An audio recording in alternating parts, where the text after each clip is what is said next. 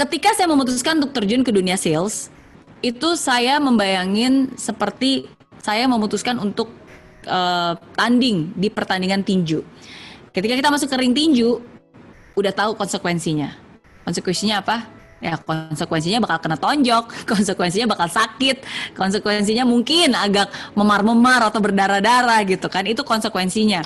Sama ketika kita terjun ke dunia sales, ada konsekuensinya juga. Konsekuensinya kita bakal ditolak. Konsekuensinya mungkin kita akan dijauhin temen. Konsekuensinya mungkin kita akan gagal berkali-kali gitu. Itu konsekuensinya dan itu sakit ya nggak. Um, nangis darah juga mungkin ya keringetan dan itu konsekuensinya. Tapi saya akan selalu mengingatkan diri saya sendiri Ketika saya berada di ruang tinju, saya mungkin akan ditonjok, saya mungkin akan terjatuh. Tapi ketika saya terjatuh, apakah berarti saya KO? Enggak. Enggak KO. Kapan seseorang dinyatakan KO? Coba kapan? Ketika dia terjatuh. Yes, ketika dia terjatuh terus wasitnya menghitung 10 9 8 tujuh gitu kan dia meng-countdown setelah 10 detik nggak bangun-bangun baru KO kamu gagal kalah knockout oke okay? nah jadi tapi asalkan saya bisa bangkit sebelum hitungan ke 10 saya masih bisa bertanding lagi, saya masih bisa membalikan keadaan, saya bahkan masih bisa juara gitu. Nah, jadi itu yang selalu saya ingatkan kepada diri saya sendiri. Setiap dari kita um, itu akan mengalami kesulitan masing-masing dan tingkat kesulitan beda-beda. Ada penolakan yang ya udah kayak cuma ditepok doang, tapi ada juga penolakan yang wah membuat kita wah sakit sekali. Kadang kita butuh waktu satu detik, tapi kadang kita butuh waktu untuk bisa menata kembali ya karena itu udah remuk gitu ya. Itu wajar, itu manusia. Tapi ingat saya nggak akan membiarkan lama-lama bapernya nggak boleh lama-lama jatuhnya juga nggak boleh lama-lama karena kalau saya bangkit saya bisa coba lagi nah dan ketika kita bangkit Oke, okay, nah ini mungkin saya menjawab, uh, saya ingin menyinggung dikit ya, karena ada yang bilang setiap kali nggak ada hasilnya terus, nggak ada hasilnya terus.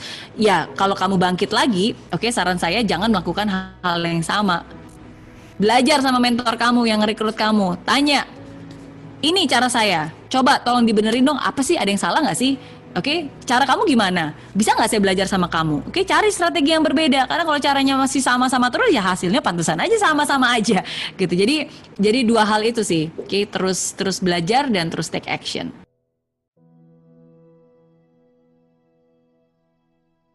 The key to time management is actually priority management. Jadi kunci untuk bisa memanage waktu adalah dengan memanage prioritas. Tadi saya bilang banyak orang sibuk tapi sebenarnya nggak produktif. Sekarang pikirin coba kamu sibuk banyak kan sibuk-sibuk ngapain? Karena banyak orang sibuk banget gitu tapi dia nggak nggak produktif sebenarnya. Iya nggak? Ya jadi kalau misalnya kamu bisa mengurangi waktu-waktu kamu yang nggak produktif, misalnya contohnya waktu kamu nonton drakor, waktu kamu ngestokin temen kamu di Instagram ya kan? Nah jadi sebenarnya ada banyak waktu yang yang yang terbuang uh, hanya karena mungkin kamu tidak memanage prioritas kamu dengan baik gitu. Jangan pernah bilang nggak ada waktu karena ya memang nggak akan ada waktu. kita semua sibuk, nggak akan pernah ada waktu, oke? Okay? Tapi kita buat waktu, oke? Okay? Because we say don't have time, we'll always never have a time, but we make the time. Buat waktu. Kalau itu penting, buat waktu taruh di schedule. Nah, itu sih buat saya caranya supaya saya bisa mengatur prioritas yang baik dengan keluarga dan juga dengan pekerjaan.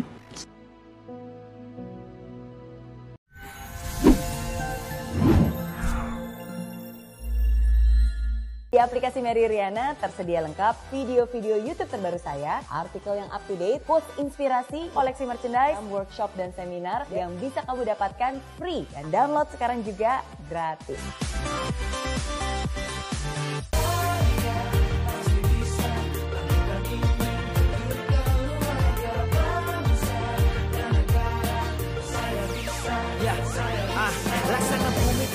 Hujan Hidup tanpa tujuan Kering dan mati tanpa hijaunya tumbuhan ah.